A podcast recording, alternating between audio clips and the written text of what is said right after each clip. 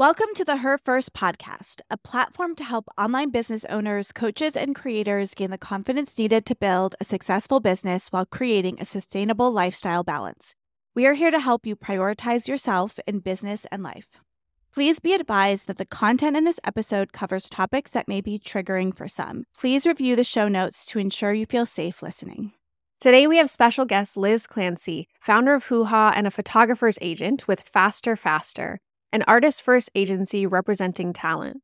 Liz and I met at the Yellowco conference, and I was very quickly taken by her magnetic energy, her very clear fashion sense, way better than mine, mm-hmm. and certainly clever personality. We got to sit next to each other at the table on the initial night of the Yellowco conference, and she was just funny, kind, energetic, and very quickly, I also learned about her side hustle, Hooha, which had me very, very, very intrigued. Just this bright, beautiful, colorful brand.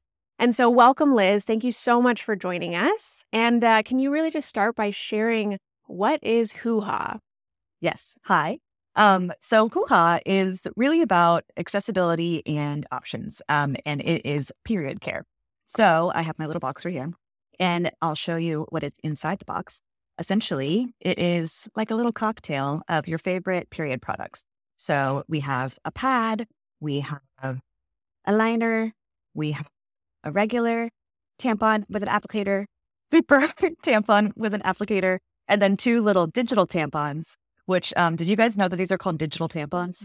I'm confusing everyone. Um, when I was doing my research, I mean, this is what you th- this is what you call it in the industry, I suppose um, because you use your digits. Uh, oh. No, no applicator needed. Um, but a lot of people are like, does it, is it Bluetooth? You know, um, and it, not the case. Not the, um, it beeps when you need to change it. Like exactly. But connects to your terrifying. Android or Apple device. Yeah, hooks up with your health app, no problem. Um, but essentially it's it's got options, right? So what may work for you guys may not work for me. I'm a liner girl on Tuesdays and um pad girl on Wednesdays, you know? So there's not really a place you can get a mixed little bag like this. You know what I mean? Like an assorted, um, curated pack. The thought for Hooha kind of came about when I was traveling, honestly. Um, we were, go- you know, uh, I think it was during COVID and we were, you know, kind of like trying to stay to ourselves and like, you know, rent little spaces. And everywhere we went, I was kind of astounded by the fact that there weren't any period products like available in the rooms. And I was like, this is weird. This has to be a fluke. Like, let's investigate a little bit more. It had happened to me so many times where I just got my period kind of randomly and, you know, I didn't have something on me or I was somewhere that didn't, I didn't, wasn't close to a CVS or whatever. And I was like, why isn't this a thing? Why isn't this a thing? Um, you know, in the boutique hotels, they have whiskey, vodka, condoms, sex kits, beef jerky, vegan beef jerky. Yet I can't get a tampon. Like, come on. Yeah. So that's kind of how it came about. Is I was just frustrated, honestly. That's so fascinating. And I think some of the best business ideas and best things we can bring to the world come from really true pain points, right? This is a problem that a huge percentage of our population deals with once a month, every month, they need these products. And the fact that they're not ready, readily accessible in places we go where we might emergency need one is kind of really amazing. And when I heard we were interviewing you and I looked through your Instagram and scrolled through and kind of familiarized myself with what you do, I actually immediately thought of my early elementary school, middle school days like young girls first getting their periods and the embarrassment that you feel when like you're in school you might i was actually one of the first girls in my grade to get my period you know and it, i was pretty young and so when you like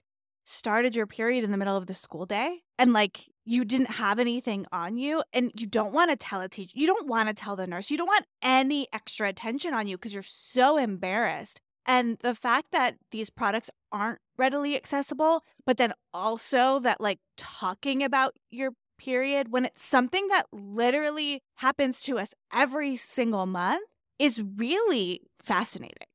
It's fascinating and it's also insulting, in my yeah. opinion. I'm sick of being an, an afterthought. You know what I mean? Yeah. Like women are 50.5% of the population. We technically are more. it's just astounding to me that, you know, these things don't exist and that we have to do it ourselves, right? Yeah. We have to do the work as well. So that's fine. We're going to do it.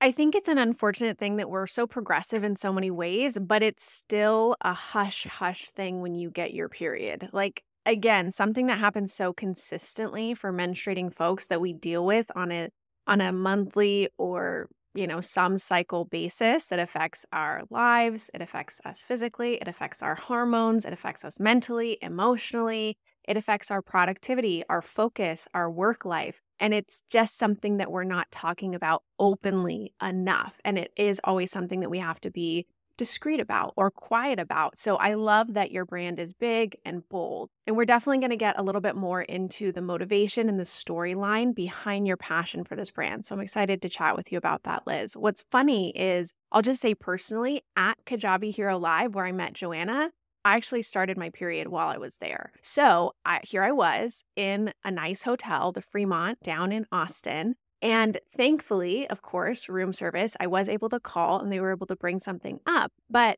incredibly outdated, like still something that you don't feel comfortable talking about. The pads that they brought up were nuts.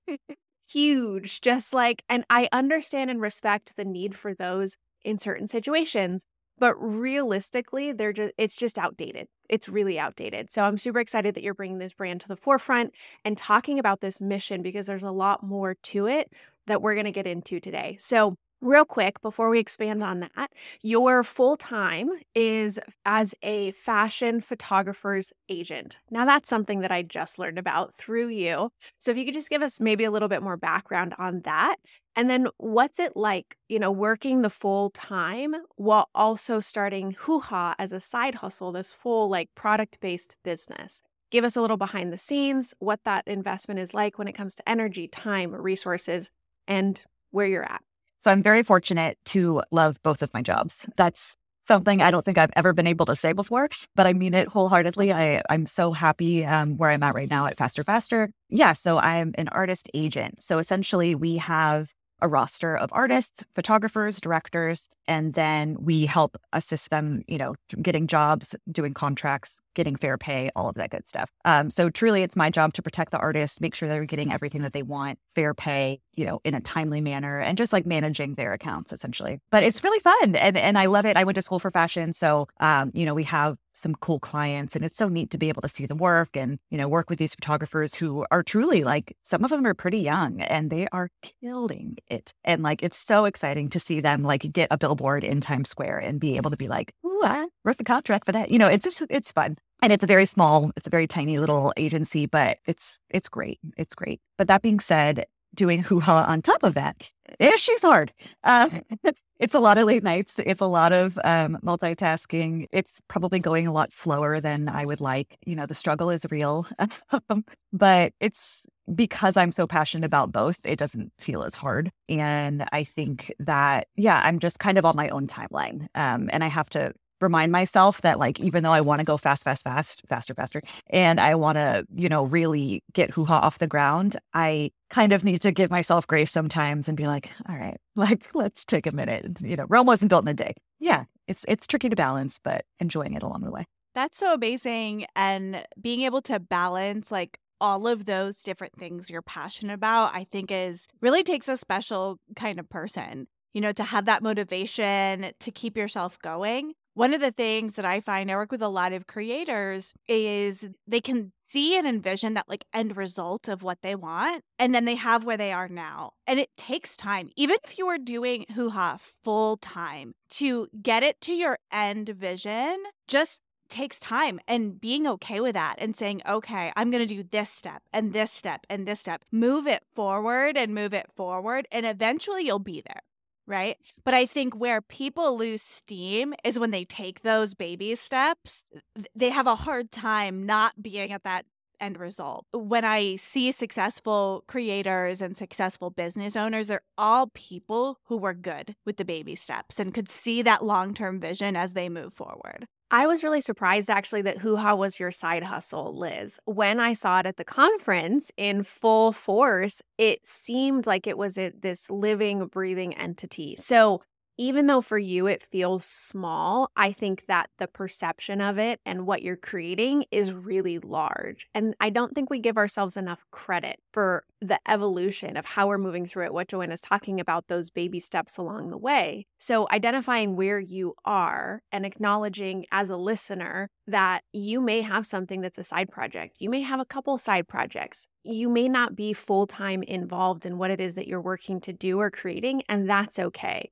knowing that you can navigate both successfully and enjoy both along the way. It doesn't have to be full time, full force, go strong, because again, the perception of it is a lot more than you think that it is. And I think we don't give ourselves enough credit behind the scenes because we're in it, right? We're seeing the day to day, we see the missteps, we see the challenges. And then also, I want to identify Liz and I had a little bit of this discussion before we hopped on is that financially, it can be really challenging to get a business off the ground. And I think that the perception of it can often be that it's really simple, it's easy. Oh, they made this happen. Oh, this was an overnight success. We hear the highlight reels, and we've talked about this on the podcast before. Keeping in mind and being cognizant that that building process behind the scenes takes a lot more effort, time, energy, and resources than anyone can see on the outside. So give yourself credit for everything that you're doing and what you're working towards. Now, speaking of uh, what goes on behind the scenes, one of the things that Liz shared with us in preparation for this interview was a stand up comedy skit.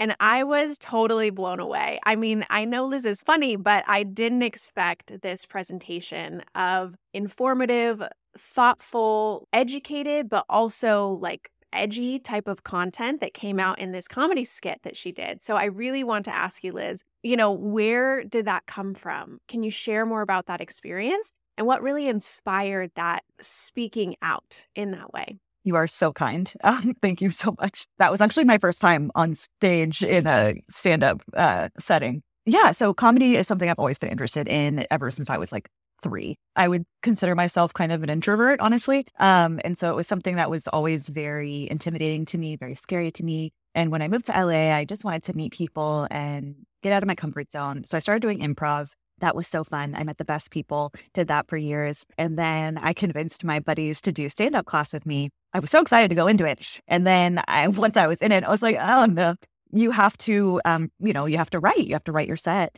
And when i went to sit down i was like what am i going to talk about y'all? Like i'm not trying to be seinfeld here. I'm not going to like go up and like talk about my tuesday. I just didn't know what to talk about. And then as i was thinking more about it um, this is post roe v. Wade we can get into that later but i had a lot of uh, anger that wasn't going anywhere. Comedy has been always kind of a way of expression for me right? And so then i started writing and then it started flowing um, the second I started writing about something I was really passionate about. And that actually emboldened me to not be as afraid on stage, honestly, because I was talking about something that I was mad about, that I like wanted people to know about, that I wanted people to understand, uh, relate with. Um, and so it was actually so much easier for me to do that comfortably because I was so passionate about it. I think sometimes comedy can really help people see things, right? When you combat something with anger, anger or really good argument, sometimes that like shuts people off from really hearing your point. But when you can bring humor to something that's serious, that can like open people's minds to seeing that perspective versus just closing off from hearing that different perspective. And right, we as women in America have a lot of things to be angry about and are justified in that. But a lot of times when you come at that anger, you get trolls and get yelled at. I'm sure like on you on social media probably get really interesting comments whenever we get trolls on our content cuz we get them, you know, about people coming up we're talking about it being hard for women in the workplace and presenting actual like data and facts and studies that support things, I'll just get like, that's not true. You're just whining. Someone someone commented on one of my videos once saying like she looks like she'd be the kind of girl to ask you what's wrong and then get into a fight when you told her what was wrong and then you'd end up apologizing. I'm like, "Yeah, I do." Sure. Do you know what I mean? Like but it's it's just amazing the kind of reaction that women get when they share their issues with the world. The trolls do come out. I like sending pictures of them to Michelle and like, look what we got today. I like it because it helps the algorithm, right? If they're going to fight with me, I fight back and get those comments up so more people see what we're doing, right? But there is that reality when you're a woman, you come into the world, you're sharing issues women face, you're going to get that resistance and I think comedy can be a really great way to to break that resistance and and let yourself be heard. Absolutely. And realistically, there are 8 billion people on this planet. Like, you're not going to please everyone, and everyone's going to have different opinions, which is valid and it totally makes sense. So, it's it's harsh the criticism that we see in the online space, especially with things that are so emotional. And everything is emotionally charged, and everyone has a belief system that they're working from. And the overturning of Roe v. Wade was a really impassioned experience for so many of us here in the US and for so many of us female identifying persons who navigate reproductive rights. So I think that that being the inspiration for your writing and also an opportunity for you to challenge yourself. You weren't a public speaker before that. You weren't writing comedy on a consistent basis. This wasn't just like a new topic for you. It really challenged you to get up in front of people, to have something to say, and to speak out about something that you care about. So I think that as creators, as business owners, when you find something that you're passionate about, it can really shift the fear that you might have or the insecurity or the doubt surrounding showing up and use that as motivation, use it as excitement, use it as a drive to find a platform, get out into the world and share your message because it's so important. When you are that personal brand, it also is a differentiating factor. Like Joanna, using that leverage of difference when it comes to the people that are responding to you and distinguishing yourself in the industry where there is a lot of noise. It is important in the online space and when you're creating a brand to speak out about those things. So, that anger, that upset, that sadness with something like Roe v. Wade overturning completely makes sense. Fundamental human and women rights are being obscured the story I know as we've been prepping for this interview really does go beyond on a very personal level.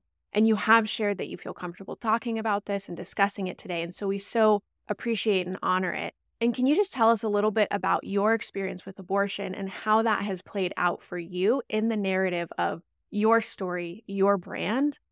Yeah, thank you. Whew. Yeah. Uh, all right. So I had an abortion in college. It was my senior year. I was directing the fashion show, which is like the biggest thing you can do and in fashion. And I got pregnant and I was in denial 100% the entire time. I was just like, that's not real. I didn't tell a soul. I didn't tell anyone. I didn't tell my roommates. I didn't tell my family. I didn't tell anyone. And I really went through this process alone. And it was um, by the time I had found out, I was too late for the pill, had had a D&C, which is a whole other like traumatizing experience. Um, and again, I, I was still going to class and like doing, you know, it was just, I just shut it off. I just didn't accept it at the time. And I am so grateful that I had the choice at that time um, because God knows what I would have done. And I, I didn't tell anybody because I was so ashamed. I was so embarrassed. I was so, I thought I had failed. I felt like I was a statistic. I was, you know, young girl from Louisiana. And I was like, this wasn't supposed to happen to me. Yet it did.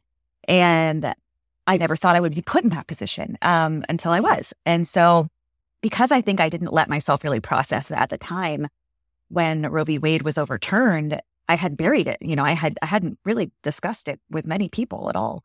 Um, and as the years went on, I would kind of tell a friend here and there. But when Roe v. Wade got overturned, it like, like an arrow to the chest. And I think it just really triggered something in me and it, it just unlocked, it just unlocked everything. It, lo- it unlocked all those years so that I didn't talk about it. And at that point, just, I'm going to curse, no fucks. no bucks. Just, you know, and like you were saying, like that that passion and that anger just like propels you. And I just went off like a rocket. And I had no idea I was gonna do that. And again, like I said, I was, you know, mostly a softer, introverted, somewhat person. And I had a mental breakdown in the grocery store in Louisiana. And I was in Louisiana at the time. And, you know, it's a conservative area. And I was just so mad at everyone. Anytime I saw anybody, I just wanted, I was just so filled with rage. And I just went online and started posting on Instagram. And I started, I told everyone, I went from telling no one to the entire internet. being like, all right, look, I had an abortion that you didn't think I did it, you know? it just, my heart breaks for these, you know, girls that aren't going to have the, the same chance that I did. So um, I started, yeah, just posting about it and was overwhelmed immediately by the amount of support that I had, the amount of friends that told me they also had similar experiences. Like friends of friends were coming out, like people were coming out of the woodwork talking about it. And it was so cool because it's not something that we, you know, have have discussed. And I myself buried it for years. Now I think it's it's been such a shift, and I'm uh, honestly still very much working through it of going from never talking about it to always talking about it. Yeah, that part has proven tricky. Um, but I'm still working through it and I'm just gonna try to channel that anger into accessibility. And um, you know, it was such a driving force with Hooha. Like I had already had the Hooha idea perhaps like floating around.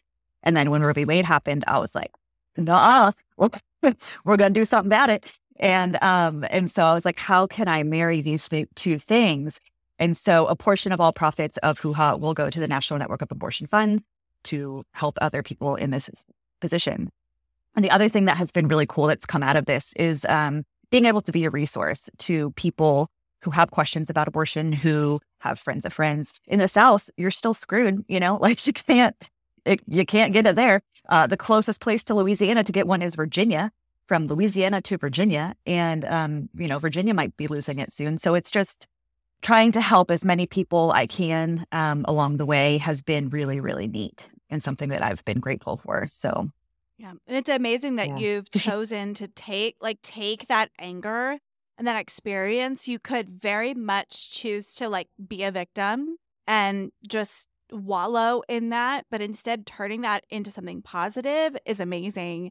And when I think about the overturning of Ro- Roe v. Wade and and even your experience, what screams the loudest to me is just the amount of double standard that there is for men and women.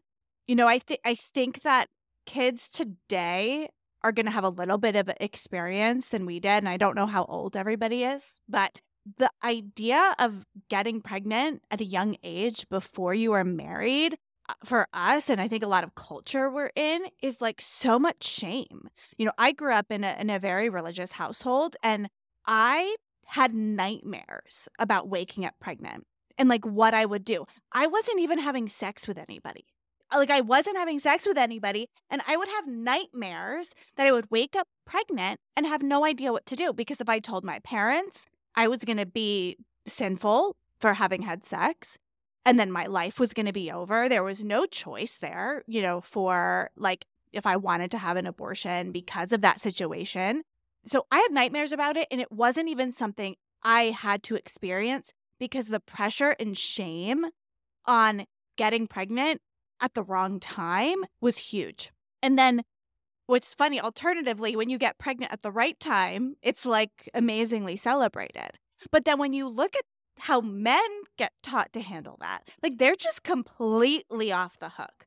That shame isn't put on them the way it is on us for having, you know, gotten pregnant in a situation where we wouldn't want to be pregnant. The responsibility is also not on them either. And when you look at the the legislation that's happening and in process of happening in some southern states, there are serious consequences for women and there's not there's there's no responsibility for men. It takes two people to make a baby. Nobody's going to go to the man and say, "Okay, well, you got her pregnant, so you're part of this." And and there is some sort of responsibility on you or some sort of consequence for you, but only women face the consequence and the responsibility. And something's wrong with that. And what that tells me at the end of the day, the overturning of Roe v. Wade has nothing to do with anybody wanting fewer abortions. And it only has to do with women being controlled at the end of the day. The content of Roe v. Wade and everything that's happened in light of this situation and the way that women have to respond and deal with has been really powerful. The other piece of that is actually seeing the businesses, the entities, the groups who are speaking out about it or generating funds. I think that Rachel Rogers of We Should All Be Millionaires actually started a specific fund to support abortion access for those in the states who were impacted by the overturning of Roe v. Wade. So, like you, Liz, like some of the other people who see the inequity with this type of ruling, are really starting to take the action and figuring out how can they do something about it? How can they speak up about it? How can they be present? How can they provide resources? How can they be an access point, a support for these people who need the support. So I know that for you, Liz, it's taken time, it's taken processing, and it's still an evolving journey. You know, you spoke up and you shared about it at Yellow Yellowco conference, and it affected you in a way that you didn't necessarily anticipate. You know, you've created this series on social media you call Unhinged, which I love the title, by the way. You're creating Hooha as a brand that is bold and mm-hmm. loud and a statement when it comes to reproductive rights and what women have access to on a consistent and regular basis. I would love to hear how you manage some of that. Because what I'm hearing is, right, fear, shame, embarrassment. These are topics that we try to hide. Everything from period to abortion, essentially anything having to do with a woman's womb or reproduction in any way is something that we shouldn't talk about, that we should be embarrassed about, that we should hide. And so, how do you navigate that fear? How do you navigate that embarrassment? How do you find something that is so difficult about your experience, a really vulnerable place for you, and show up in the online space and in your business speaking up about it? Thanks. Yeah. Still figuring that part out. like you said, you know, at, at Yellowco, I we were so lucky to have uh, Mandy Teefey of Wondermind there, and um, she, uh, her speech, her talk was my absolute favorite, and I was able to ask her a question, and you know, I, and it was the first time I had said to a room of people, um, "Hi, I had an abortion," and um, that's terrifying. It makes me want to die. Um, but I didn't realize um, how impacted I would be at that moment and how I am now. Like, what? It's fine. and uh, yeah, I had to take a take a moment outside because it's just it still sneaks up on me, and I'm still not done processing it. You know, um, and I think it is because I I locked it away for so many years, and and I'm now just kind of dealing with the effects of it. So I'm still figuring it out, but I think I'm I'm very lucky to be surrounded by amazing women like yourselves and the, the women of Yellow Co. And um, I think support has just been the biggest thing, you know, talking and commiserating with other women who have gone through a similar experience. I wrote a poem called Other Doves, and it's like, other doves are like the only ones that can understand. It's like, because I felt like I was flying and then I got like hit with an arrow. Like it just took me down. It's still taking me a minute to come back up, but I'm trying. and uh you know with the branding and and like you were saying like the you know it's very loud and it's very like in your face and it's called hooha which is like sh- it's not quiet. I wanted it to be that way because again earlier i said like no fucks because i'm over it. I'm over not talking about it. I'm over not calling vaginas vaginas. I'm over all of it. And i wanted to play on that kind of like 60s trippy like still kind of 50s housewives because we're still there. We're still there. It's 2023 and uh, yeah, might as well still be wearing an apron. You know what I mean? And I, whew, yeah, trying to like just poke fun at the fire because if you don't laugh, you're going to cry. And I'm sick of crying. And you went through so much with no support. Like you are quiet, you are by yourself. And bringing all of that to the light will, one, I think, have a profound impact on you, but also help other people who have a similar story. You know, when we think about like the Me Too movement, you know, and all of these women started coming forward about their experience being sexually assaulted in the workplace or other places, I think people were like, oh, it's a trend. You know, now everyone's just coming out for all of these men, but it's like, no, someone had the, was brave enough to bring that story to, to light. And now we're going to talk about it and we're going to talk about the abuse that these women faced. One thing that's really interesting and hard for me to think about is I have a six year old daughter. So I have a little girl that I'm raising who asks questions and and talks about things. And I think about how different I'm raising her to how I was raised, but then also thinking about like how do I navigate these topics in a very healthy way talking about your period, when the time comes, talking about sex and what that means, and how she should navigate it as she starts being sexually active. All of those things are just in the forefront of my mind. And I even think about the way I talk about my period versus the way like I learned about a period. She already knows. You know, she's six. Kid, sorry, kids come into your bathroom. Like, I don't know who's listening, who has kids, who doesn't, but like kids just walk in. So she's seen a period and has asked me, and I've told her. You know, I've literally told her the facts and with no, you know, it's not positive. It, these are the facts. This is what this means. This is what that is. Will she remember all of it? I don't know. But I'm not going to say, oh, this is mommy's little secret you'll learn about one day. Why would I say that? I'm just going to say, this is what a period is. Um, and sometimes she's like, oh, do, am I going to have blood? And I'm like, yeah, someday, like when you're a certain age. Now, for me, when I got my period, I had no idea what it what it was. And I, you know, my parents are are great. Like we have a great relationship. But again, uh, I grew up in a very like conservative religious environment. And so my parents actually did not sign the waiver to let me do normal sex ed in school. And then no one taught me anything. I actually learned what sex was. I was in a Christian bookstore and I would think I was like, I don't know, 14. And I was like, I don't know what this is. And I like found a book and like read it in a book, like, because nobody told me. But previously, when I got my period, I literally didn't know what it was. And my mom, like, so I was like changing my underwear a lot and like, I don't know what to do. What's happening? And my mom was like, Joanna, you have your period. And I was like, no, I don't. Because I had no idea what a period was. And what's funny is she thought I was in denial about like growing up, but like I literally didn't know it was happening to me. And like how different, I have a six year old who under, knows what a period was. And I was what, 12 or something. And I had no idea what was happening to my body. No clue. I think it really underscores the things that we try to suppress, suppress, oppress. There's this sense of shoving things down embarrassment, shame, guilt. And as an audience member, you may be wondering, how is this relevant to my life and to my business? Because the things that we don't talk about come out in a negative, positive way. The belief systems and underlying understanding of who we are as individuals, whether that's how our bodies work, how we show up in the world, how we work effectively with others in our relationships and our communication, affects the way we live our lives every single day.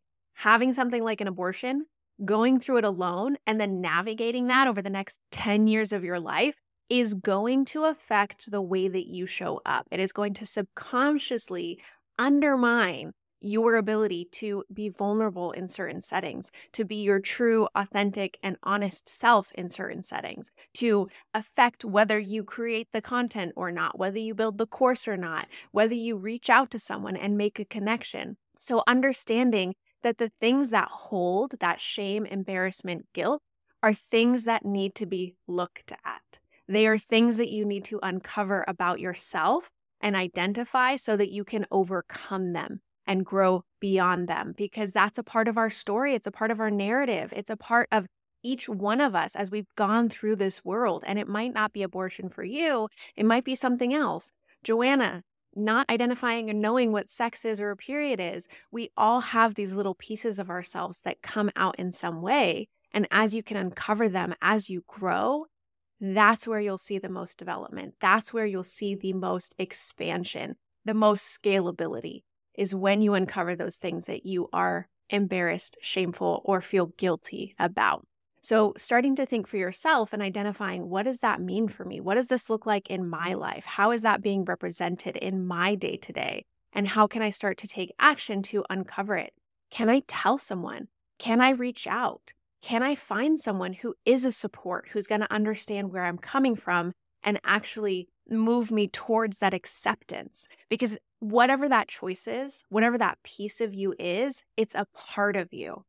And you need to accept the entirety of you and who you are as an individual in order to expand and grow beyond it. So, just keeping that in mind as we move through this. And something that you've shared so far, Liz, is that you're sick of women being an afterthought in our politics, businesses, lives. Her first, prioritizing you in business and life. That is the mission, the intention behind this is so that each individual really recognizes how they're able to show up in their own lives as the director, the creator, the main, what do we call it, ingenue, Joanna? The main starring role of their own experience, whether that is professionally, personally, in their health, in their relationships, and all of the ways in which they live their lives. So I know that for you, specifically, this came up again with the Yellowco conference, and it's been a struggle of mine with anxiety and things that I've dealt with in the past. We know that mental health is really, really important. It's also very significant for women. I think that women are disproportionately affected by mental health, and there's a huge stigma. I'm grateful. I feel like that's getting lifted, right? We're seeing a lot of shifts towards accepting and discussing mental health. Again, mental health, anxiety, depression, and the things that we deal with on a deeper level used to be things that we don't talk about that. We don't share that.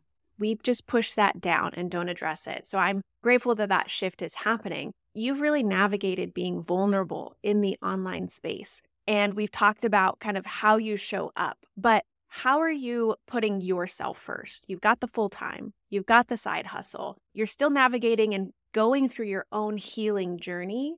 What are ways in which you take care of yourself in order to make sure that you're navigating this successfully and for the long term? That's a great question. Well, I'll tell you, I've upped the therapy quite a bunch, which has been really helpful. I've been with my therapist for like so long. She told me about Yellowco. Um, my therapist, Abby Crom, shout out, told me about Yellowco because she, I think she was a member at some point. Um, so I'm so grateful to her for so many things, but especially for introducing me to this um, conference because I would never have met you guys. But yeah, so therapy, number one. Uh, number two is honestly talking about it, like you're saying, um, and letting it out has been such a relief and just you know, being able to really connect with everybody and people have similar experiences or, you know, they know somebody that has a similar experience. And so that's really been a huge part of this healing journey is honestly just talking about it. And the more I talk about it, the better I feel about it. And it's like, it's always two steps forward, one step back, but I feel like I am inching my way. And massages, love getting a massage. I think that's very important. Again, for somebody who has like crippling anxiety. And then comedy. Honestly, I try to see comedy once a week if I can. Um, I need to laugh it out. I need to be taken out of my head. And that's a great, great, great self care thing for me. That's amazing. And I think it's important when you're like burning both ends of the candle. Is that the phrase? Is that the right phrase? Burning yeah. both ends of the candle? Maybe. I think so. Um, to just make sure you're finding time to yeah. refresh, do something fun. I know this is not the point of self care, but I always find when I take that moment to step outside of what I'm doing, I come up with my best business ideas. I know, like, and then I'm like jotting them down, like, think, be in the moment, have fun. But but being able to get out and and do things and do things that are enjoyable is really important especially when you're performing at such a high level you need to be able to have those moments where you can kind of like shut off your work brain shut off those things um, so that you can be better, you know, the, the next day and the next day. Knowing it's a process too. You're on an evolution, you're on a journey. Nothing has to be figured out right now. Nothing has to be solid and perfect on a day to day basis. You know, you're going to invest time in the full time. You're going to invest time in hooha. You're going to invest time in yourself. I love that you do comedy as an outlet. I think it's such a unique way to think about the way that you care for yourself because laughing is such an expression of emotion. I love there's a Joni Mitchell song that says, one minute she's laughing and then she's crying on someone's knee, you know, laughing and crying, they say it's the same release. And it's an opportunity for us to express ourselves and be in that emotion and of course, all of the endorphins and the good mental health that goes along with it. And I don't think that we give ourselves enough opportunity sometimes on a day to day basis. We're working, we're focused, we're doing, we talk about serious subjects and we care about what it is that we're doing. We're passionate about what we're doing. And sometimes we get lost in the seriousness of it that we don't take the opportunity to laugh and to have joy and to bring in that energy. So I think that's a really good way to embrace it, whether you're doing it yourself or going to a comedy show. We just actually went to go see Hassan Minhaj uh, at Vina Robles in Paso Robles. It was just such a great night to just be able to laugh, to be immersed, and to poke fun at things that are challenging. It does, it breaks down the barrier. And again, when we consider things so politically incorrect that we don't discuss them, we'd rather not talk about them, we don't want to go there, that's when things become an issue. And so, if we can break down the barrier of discussion and dialogue and have a narrative around the topic, it opens up the opportunity for understanding and compassion and relatability and connection.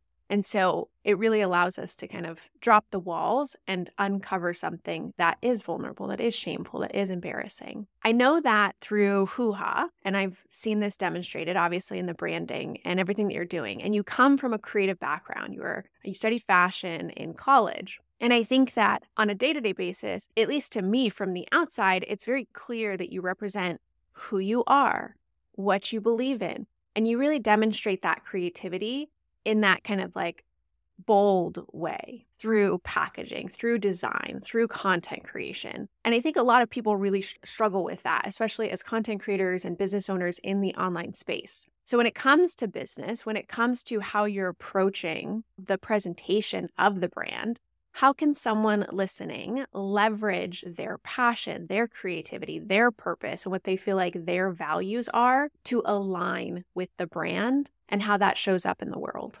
Something that I say to myself all the time and write down all the time and have to remind myself all the time is that when I'm being myself, good things happen. I think it's taken me a really long time to figure that out. I was always, you know, an anxious, self conscious person, always wondering, you know, like what everyone's going to think of me. And, you know, I was in st- like styling in the fashion world and was so obsessed, you know, with, with how I portrayed myself outside. And like when I moved to LA, I, I was so confused. I think I, I wasn't being myself and I found myself kind of like trying to dress like a Kardashian or like, you know, like I just found myself like kind of getting swayed by the LA thing. And then I got to a point where like, all right, who are you? This just like you love vintage. What are you wearing? Like, come on. You know, I just I I kind of finally realized that like I just need to be myself and that's okay. Um, and I think that comes with age for sure because I did not have that same view in high school. But I think truly the older I get, the more confident I am in who I am. And I think I've, I've proven it to myself with, you know, Hooha because this was just an idea and I'm I'm doing it. Like you said, like this is me. Like this is who I am. Like if I was a box, I would be this box. Like I can't be anything else. And um I think it's, you know, I've been so fortunate to have, you know, a lot of support and everyone was just everyone really likes it. And because it's different, because I'm being myself, I'm being true to who I am as a person. And I think that's just the best thing that you can do um, in whatever business journey you're you're going into is just separate yourself um, because people remember that. You know, people remember this. like I put it on the shelf next to other boxes, and like it stands out. And I think you just need to do that differentiate yourself. Try not to get lost in the you know oh they're doing this and they're doing this and this is how it should be done because who says? We we create those rules for ourselves and um i don't know i think the best good things happen when you're yourself. That's so important. We actually talked a lot about this exact topic in the podcast episode that came out today the day we're recording this um where we talk all about making yourself small and and the opposite of that is really showing up as your authentic self in your day-to-day in your content creation and, and all of that. And what's funny is when I look back at some like older content I've created before, and this is something I feel like I'm still working on, but when I look back at some like older things I created, I definitely had stuff I created that I was creating to be like someone else or have an attitude or a voice, and that wasn't me. And then when you figure out how to just be yourself on camera and talk about the things you care about, I think one, the results are actually better. You're going to do better in what you're doing, but you're also going to find your people. Finding your people is more important than finding any people. I don't want any people. I want my people who care about the things that I care about. And, you know, I think there can be this desire to like, oh, I have to be super cool or I have to look really, really rich. You know what I mean? Like, I'm a mom from Western Pennsylvania. Do you know what I mean? I drive my SUV to drop off and pick up. I'm not that cool. You, and that's okay. Do you know what I mean? Like, that's just like who I am. And then I sit in my basement making podcast episodes about like women's issues, right? Which actually does make me a little different than a lot of the moms in Western Pennsylvania. So I just think that being able to embrace who you are is so important. One, for your own self, right?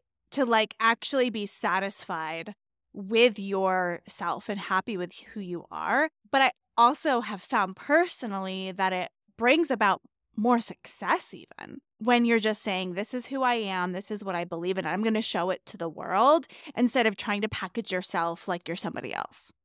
Sometimes it takes the juxtaposition of doing things so wrong and not in alignment. Liz, your story, I feel very connected to that as well. Is that I feel like I've been trying to kind of match other creators.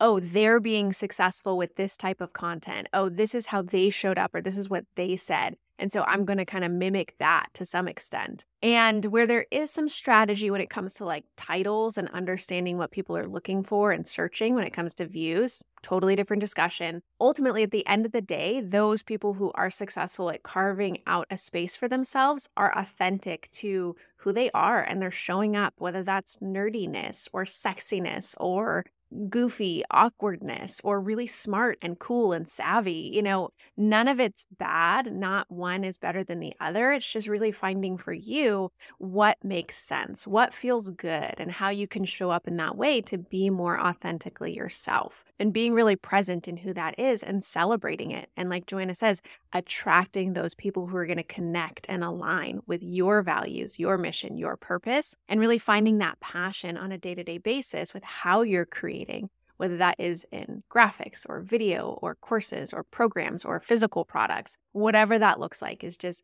having the boldness to be able to show up and make that happen and do it that way. And it takes a little trial and error and it takes experimentation, but you're not going to know until you get it out into the world and give it a try. So, before we start to wrap up our conversation, thank you so much, Liz, again for joining us today. We want to know where can we find you? Where can people hang out with you? And how can we support you in this evolution in this journey of hooha? Thank you. Yes. Well, I'm in LA. Uh, so if you're in LA, holler. So hooha, basically, we just got our first order. We, me, and I have all the product. Um, and so right now is really just talking about it. I you know, have not been in this industry very long, but I'm excited to to get into it. And I want hooha to be everywhere. It should be in coffee shops. It should be in bars. It should be in anywhere a menstruator could get their period, just literally everywhere. And if you're not going to give it to me free, which you should be, that's fine. But at least let me buy it.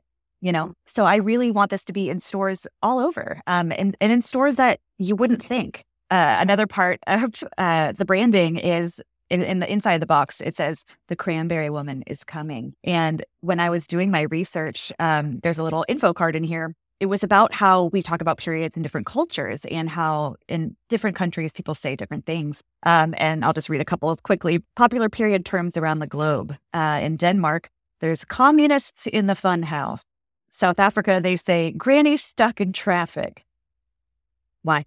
Uh, but in Germany, they say the cranberry woman is coming. And I find that horrifying and amazing. And so I wanted, I, the second I read it, I was like, yes, that's the tagline.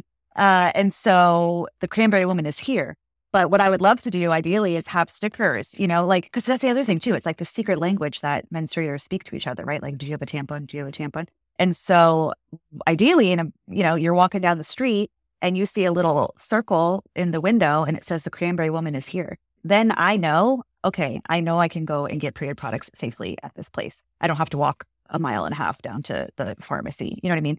So ideally, Hooha would be in all kinds of stores, um, and particularly in hotels. So um, boutique hotels, anywhere, again, like if you're on vacation, we don't want those giant pads that are the size of our head. We're trying to be sexy. G- give me a liner. You know what I mean? Um, and I don't want to go somewhere where I have to buy a, a box of 36. I don't need that right now. I need one. So that's the vibe. I also am on my first shelf at um, These Hands Makers Collective, uh, which is an art studio in uh, Venice, California. Um, it's an amazing, amazing space. If you're looking for art classes, please go. But that is currently our uh, only stockist, our, me. And uh, if anyone is interested in Hooha and getting it on their shelves, or they know somebody that they, you know, think, hey, this would be great in your store, like boutiques, truly anywhere, it's a great gift I had people at the conference. This was so cool. Like you were saying, Joanna, about, you know, younger girls just starting their period. Like I had a mom, she was like, I put it in her backpack. So that way, if it happens, she's had, you know, she's covered. And like that is so cute to me.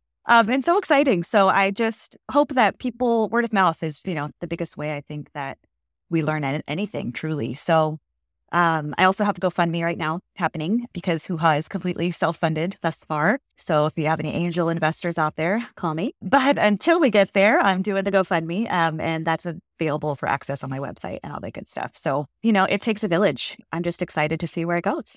That's so exciting. And the beginning stages of things, like so fun, like so full yeah. of possibility and all of those things. We will link the GoFundMe, um, your Instagram, everything in our show notes. So if you're listening and want to keep track of what Hooha and Liz are doing, make sure you check out those links. I know I am a follower on Instagram and I like to make internet friends. So I will likely be commenting and liking over there um, and keeping an eye on what you're up to. I'm really excited to see where all of this goes. Yeah, Joanna's really good at that relationship and networking. I am not so great in the engagement in the online space, but that doesn't mean that I'm not paying attention, that I don't care, because I, I really care. And I think this brings up a really great conversation with the GoFundMe is that financial startup costs for a business are very real. And as I am also launching my own product business, there is not enough discussion around women starting businesses. And yes, there are entities out there, and yes, there's support, and I get tapped into them. So if you ever have questions as a listener, as an audience member about what that looks like, whether it's grants or VC funding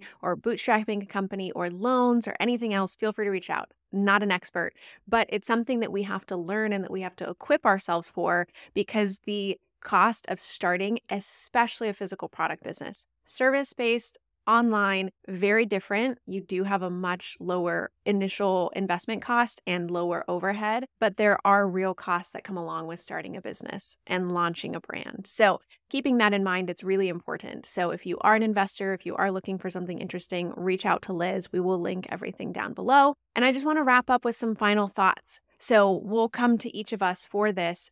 For me, really uncovering that fear, shame, embarrassment, guilt. Like that, I feel like was a through line of the conversation today. And the narrative around reproductive rights and reproductive health for women, which is ultimately the conversation that we're having, how that shows up in your life, personally, professionally, and in the way that you, again, navigate and lead your day. So, just keeping in mind that uncovering these things and talking about them, even though they're uncomfortable or even though we've been taught that it's not something we're supposed to discuss, is really important. Just having that conversation with a friend, having that conversation with a partner or spouse, having that conversation with your child, with a parent, whatever that looks like for you, in order to start to uncover some of these things that we feel like we've been pushing down for too long and what that could mean for your life and what's on the other side of that. So, Liz, I'd love to come to you and just hear some final thoughts from today. Thank you. Yeah, I think, um, you know, being yourself has been the biggest um, piece of advice that I've you know related back to and then um, finding comfort and relatability you know like joanna was saying like talk about these issues talk about it with your friends talk about it with people on the other side of the political you know line it doesn't have to be political it, it's truly a, a human issue um, and I think the more that we talk, the more that we relate, the more that we laugh together, like you were saying, it breaks that barrier down. So, yeah, just talk about it, guys. Let's just all talk about I was talking to one, a friend of mine, and one of our regular listeners, um, Jackie. She's amazing and she listens to all of our episodes and then she talks and shares her insights with me. And what we were talking about today was just the importance of sharing these stories. Whatever we're talking about, whatever these topics are as women, I think a lot of times we're told not to talk about it whether it's just mistreatment in the workplace, you know, be, being called abrasive, even things like not talking about how much you make so that that you can compare like how you're being paid compared to like your male counterpart. All of these things we are told not to talk about. It is so important to talk about because then you realize you're not the only one who's faced this. All of a sudden you go, because I know sometimes for me, I've thought, am I the problem? Is this just me? Like, is this just happening in me? But then when you hear someone with a similar story or relatable story, you go, okay, this is actually a, like a systemic problem. This is not just me. There's hundreds, thousands, even way more women who faced the same thing as me. And then you can become empowered to change it. You know what I mean? And, and make that change. And I just am so in awe of you and your willingness to share your story because I know the impact that that will have on people who faced a similar thing and help them go on a healing journey and help them move past that and and take that anger and that pain and that trauma that they've experienced and turn it into something amazing. And I think that's so important for us for women to do that together. So if you enjoyed this episode, please subscribe, share it with a friend, and leave us a review. And make sure you check out Hooha on Instagram and their GoFundMe. What is one thing you can do today to prioritize you in business and life?